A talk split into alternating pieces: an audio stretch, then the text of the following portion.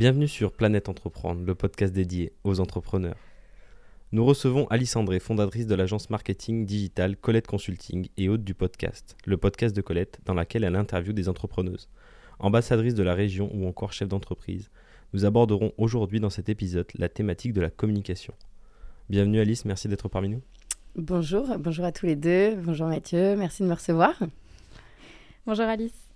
Alors du coup, peut-être avant de parler plus en détail de la thématique de la communication euh, dédié aux entrepreneurs. Est-ce que euh, tu pourrais nous parler de ton parcours euh, plutôt atypique? Alors, mon parcours atypique, ça commence bien. alors, tout d'abord, j'ai grandi en région parisienne. ensuite, j'ai fait mes études à Lille, donc des études de psychologie, où j'ai vite compris que je voudrais, quoi qu'il arrive, monter mon entreprise. Et à ce moment-là, j'avais fait tous mes tous mes stages en recrutement, euh, voilà, RH, dans des, dans des services RH euh, d'entreprise. Et euh, donc à la fin de ma licence, j'ai rencontré en stage une dame absolument géniale qui était ma maître de stage en fait et qui m'a dit Alice, il faut absolument que tu fasses une école de commerce, un master en école de commerce. Et donc du coup, bon, il faut dire que j'avais arrêté les maths, je crois, en seconde globalement. Et donc, j'ai dû aller passer les concours des écoles de commerce. Et finalement, ça s'est euh, bien passé et je suis rentrée à Schema. Donc, en master entrepreneuriat, il y avait vraiment cette volonté, euh, déjà dès 20 ans, de, de créer quoi qu'il arrive. Donc, euh, donc voilà, ça s'est fait comme ça. Et puis, qu'est-ce que je peux vous dire d'autre? Oui, après, je pense que je suis assez autodidacte dans le sens où j'ai fait un petit tour dans la marine nationale, j'ai fait un petit tour euh, dans l'automobile, euh, passionné par ça, euh, faire de la mécanique. vraiment, je, voilà, j'aime bien apprendre, j'aime bien m'intéresser à tout.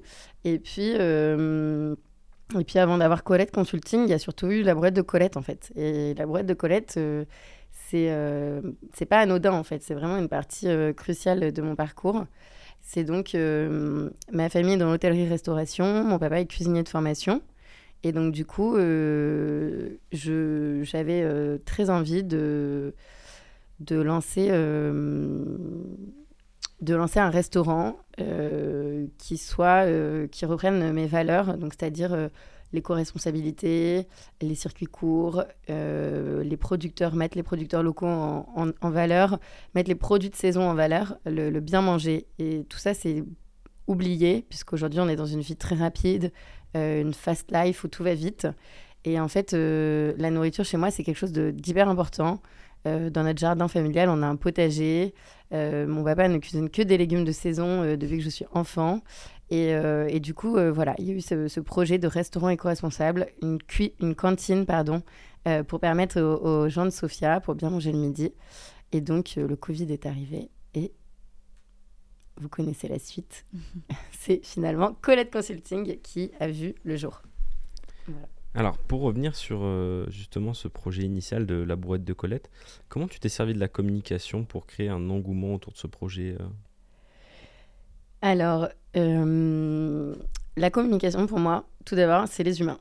En fait, communiquer, c'est quoi? C'est passer un message d'une personne à une autre. Et donc, avant même de communiquer sur les réseaux sociaux, je pense que ce qui est primordial, c'est de communiquer d'amis à amis, de connaissance à connaissance, d'élève à professeur, et d'aller rencontrer du monde. Et donc, euh, je, suis une personne euh, qui adore rencontrer des gens, aller au contact, aller à la rencontre.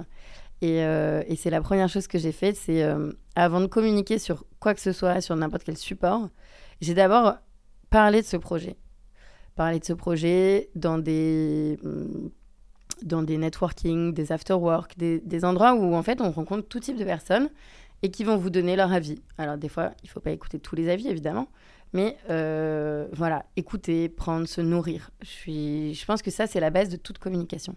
Et une fois qu'on sait, qu'on sait parler d'une personne à une autre, après, on peut euh, aller sur différents supports. Mais la base de la communication, c'est d'abord le message. Et donc, euh, euh, après, j'ai tout de suite lancé une page Instagram parce qu'il faut savoir que sur la restauration, ça a énormément évolué ces dernières années, la restauration et les hôtels aussi. Et hôtellerie-restauration, c'est un domaine qui est vachement drivé par les photos. et Instagram est le réseau social des photos. Et donc, du coup, aujourd'hui, je sais que beaucoup de consommateurs choisissent le restaurant où ils vont pour, pour voir des photos. Donc, enfin, par rapport aux photos qu'ils ont vues. Et, et, comment on fait pour communiquer sur un projet qui, qui n'avait pas encore ouvert, du coup Alors, comment on fait? C'est une bonne question. Euh, je peux juste te dire, Mathieu, que j'ai fait. Comment? Euh, bah, En fait, euh, tout simplement, j'ai d'abord essayé de m'adresser à la cible. La cible de mes futurs consommateurs ou ma cible secondaire, c'est-à-dire des institutionnels que j'avais besoin de séduire, entre guillemets. C'est-à-dire les banques que j'ai dû aller voir pour demander un prêt bancaire. C'est-à-dire, par exemple, mon chef cuisinier, quand j'ai dû le recruter, avoir un, une, euh, un imaginaire euh, visuel, enfin, imaginaire, c'est pas le bon terme, mais en tout cas, une, galerie, un, un, mood board visuel permettait au cuisinier de comprendre vers quoi j'avais envie de l'emmener. Et donc, euh, voilà, c'est comme ça que je me suis prise, tout simplement. C'est super intéressant ce que tu dis, si je reviens un petit peu en arrière, par rapport au côté vraiment humain, que le premier biais de communication pour toi, ça a vraiment été d'aller euh, d'ami en ami, de proche en proche, de vraiment parler du projet autour de toi avant de penser à, en parler à tes potentiels clients, prospects euh, à terme. Parce que derrière, c'est vrai que le bouche à oreille et la communication euh, directement par la rencontre et par le social, c'est dix fois plus impactant qu'une communication qu'on peut découvrir sur les réseaux ou quoi. Donc c'est vrai que euh, qu'est-ce que ça peut être du coup le pouvoir de la communication pour un entrepreneur quand il lance son activité après cette étape, comme tu dis, de euh, communication humaine, on va appeler ça comme ça. Bouche à oreille. Voilà, de mm. bouche à oreille. Pour après euh, commencer à avoir une communication vraiment qui vise le prospect, qui vise le client à terme. Alors, comme je disais, ce qui va être intéressant, ça va être de, de créer une dimension graphique, une, dimension textuelle et euh, voilà, de mettre vraiment tout ce qu'il va y avoir à mettre dans cette communication. Il y a plusieurs, euh, plusieurs dimensions. Enfin, créer un concept, c'est c'est plusieurs euh, choses qu'on met à l'intérieur de cette boîte magique, en fait, que, à la fin, qui va créer le concept. Donc, je pense que quand on est sur un restaurant, typiquement, il, y a, il va y avoir l'image à l'intérieur du restaurant le style. Donc on va faire appel à des grands architectes, à des courants architecturaux, euh, de design, de, de, de, texture, de euh, revêtement. Donc euh, pour les chaises, est-ce qu'on part sur du tissu, est-ce qu'on part sur du velours Qu'est-ce qu'on veut donner comme ambiance L'ambiance aussi va, va, va, créer tout ça, les valeurs. Et en fait, la, la communication, c'est cette conséquence de toutes ces petites choses qu'on met côte à côte. Donc vous allez avoir euh, la communication, enfin tout ce qui va être euh, la, charte graphique textuelle euh, avec la police d'écriture à choisir par exemple, la manière dont vous allez vous adresser aux personnes. Est-ce qu'on choisit du tutoiement, du vouvoiement Comment on voilà comment on se positionne? Donc il y a, beaucoup de, de, points à voir, mais ces points-là on les retrouve très facilement sur Internet, tout simplement. Voilà. Tout ce que tu dis, je trouve que ça ça définit bien la communication. Est-ce que pour toi, ça. Nous, on le voit dans, les boîtes qu'on a pu monter, dans ce qu'on fait. Est-ce que pour toi, la, communication, c'est un levier essentiel? Ah oui, c'est indéniable. Et hum, aujourd'hui, euh, le terme de communication est galvaudé. C'est-à-dire qu'en fait, communiquer, tout le monde a une langue, tout le monde a des oreilles, tout le monde peut communiquer. Savoir communiquer, c'est autre chose.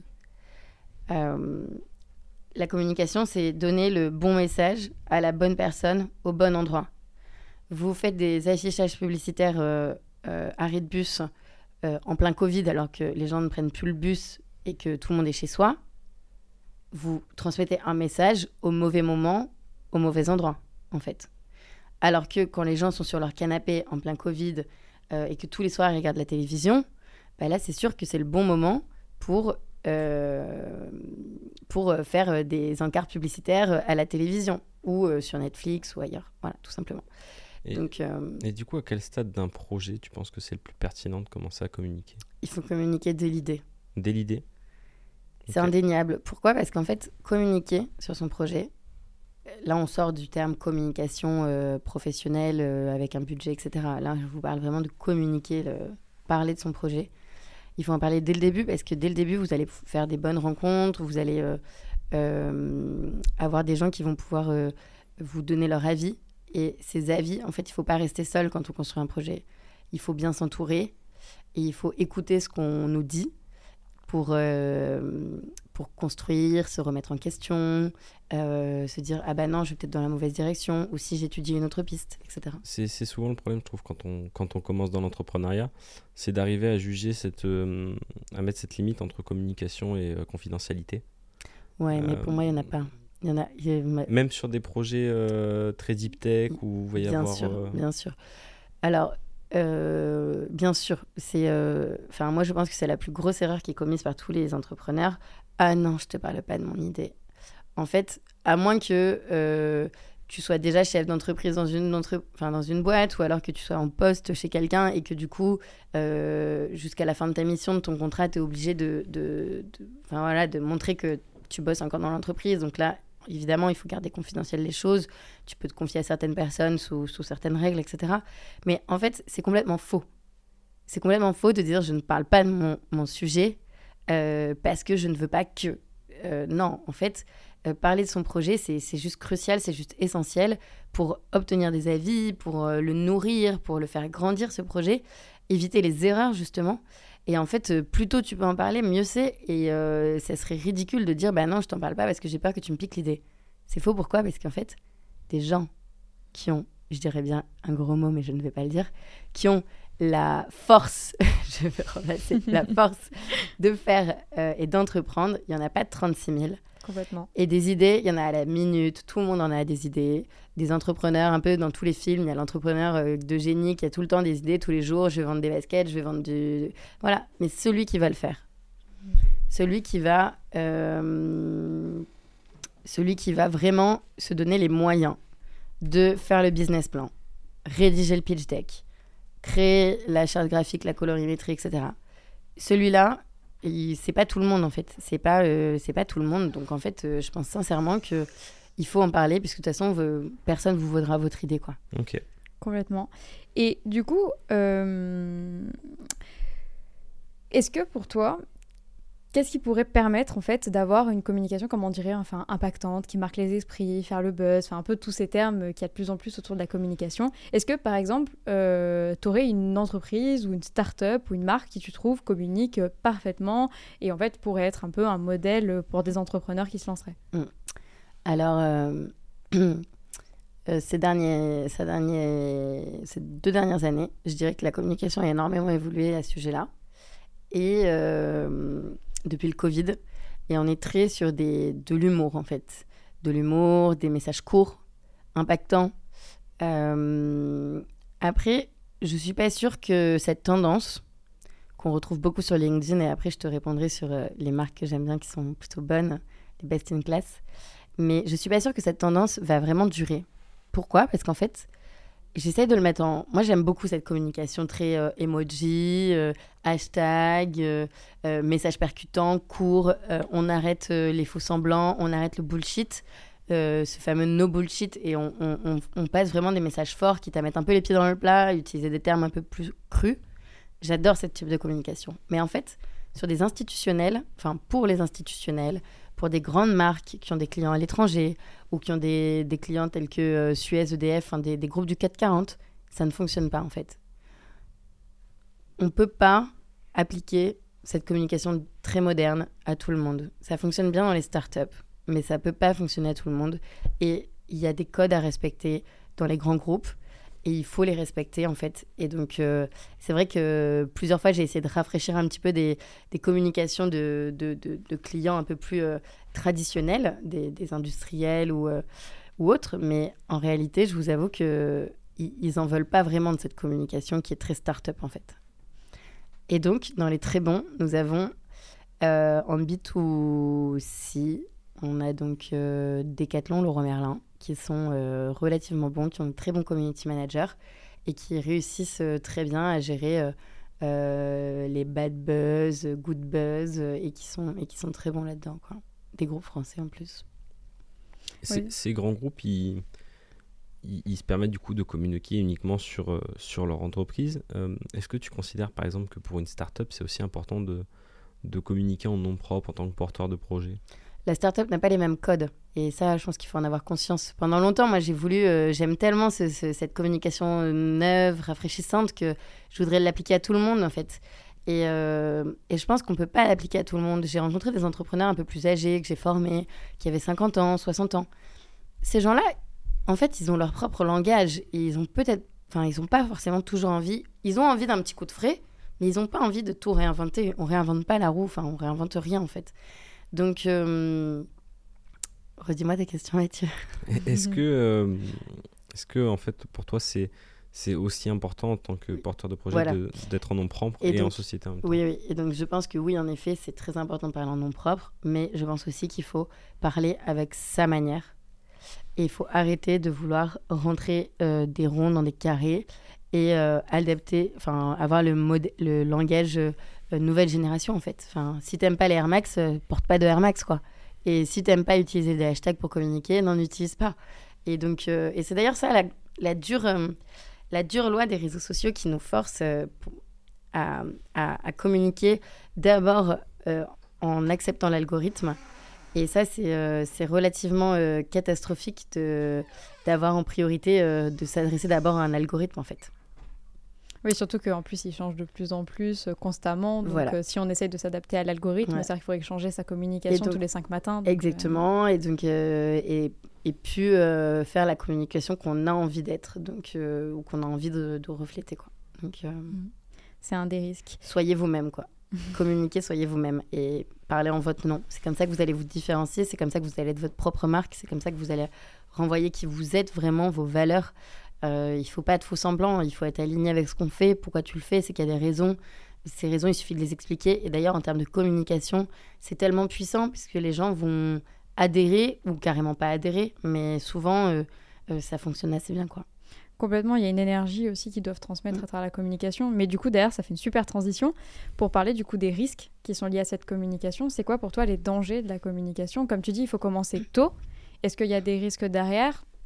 Est-ce que par contre aussi quand on communique euh, en tant que porteur de projet qui se lance véritablement, donc qui commence à avoir un MVP ou une mm. version vraiment commercialisable, quels sont en fait les risques liés à sa communication? Pour moi, il n'y a aucun risque en fait. On est tous humains, on fait tous des conneries.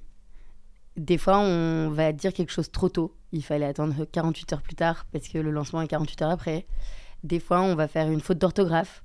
Des fois, on va, on va blesser une personne puisqu'on va l'oublier dans son poste, on va pas la mentionner. Et en fait, bah, il faut accepter qu'on est tous humains et que, bah oui, le jour où j'ai rédigé le poste, euh, j'avais plusieurs idées en tête et du coup, euh, je t'ai pas mentionné, bah excuse-moi. Et c'est aussi, enfin, on est, on est des humains, quoi. La communication, c'est à la base des humains, c'est le respect, le pardon. Bah, pardonne-moi, j'ai pas voulu te blesser, mais oui, en effet, il y a eu une erreur. On est tous humains. Donc, pour moi, il y a zéro risque. Il peut y avoir des boulettes, comme on dit, mais euh, je pense qu'il n'y a pas de risque. En fait, il faut que l'autre qui reçoit le message en face soit capable d'accepter que le message, le comprendre et voir un petit peu plus loin que juste ce poste et se dire bah, qu'est-ce qu'il y a derrière. Et, peut-être qu'un un bon poste, euh, ça va être le poste qui va amener, tendre à la réflexion, en fait, qui va pas juste être un, un truc qu'on lit et on zappe. Et d'ailleurs, ça, ça pourrait être un risque. Ça voudrait être un risque de trop communiquer trop communiquer et après ne plus avoir quelque chose d'intéressant à dire. Mm. De plus avoir quelque chose de pertinent.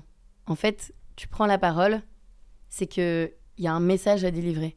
S'il n'y a pas de message et que tu veux mettre que du bullshit, comme je dis, euh, bah, à toi de te poser les bonnes questions. Et puis, c'est là où tu peux potentiellement renvoyer une image galvaudée de toi en disant, enfin, les gens vont peut-être dire, euh, bah, c'est creux ou où est-ce qu'il veut nous emmener, on comprend pas. Et donc là, ça pourrait être un, entre guillemets un mauvais poste, une mauvaise communication.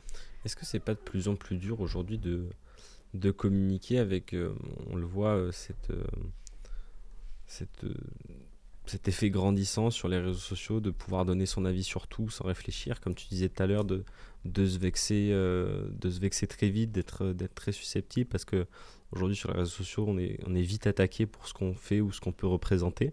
Est-ce que voilà, pour toi, ça, rend ça plus difficile? Il y, a, une grosse dérive sur les réseaux sociaux et les gens oublient, euh, pour moi, enfin, le respect pour moi revient fondamental. Je suis désolée de parler de cette notion qui est si basique, qui est si euh, scolaire. Hein, euh, on revient à la maternelle avec papa, maman. Mais le problème, c'est que derrière les écrans, certaines personnes n'ont plus de contrôle en fait et ne, voient plus les limites. Et donc c'est là où on peut tomber dans de la haine, dans des messages qui sont plus respectueux, on va avoir euh, des grossièretés, etc.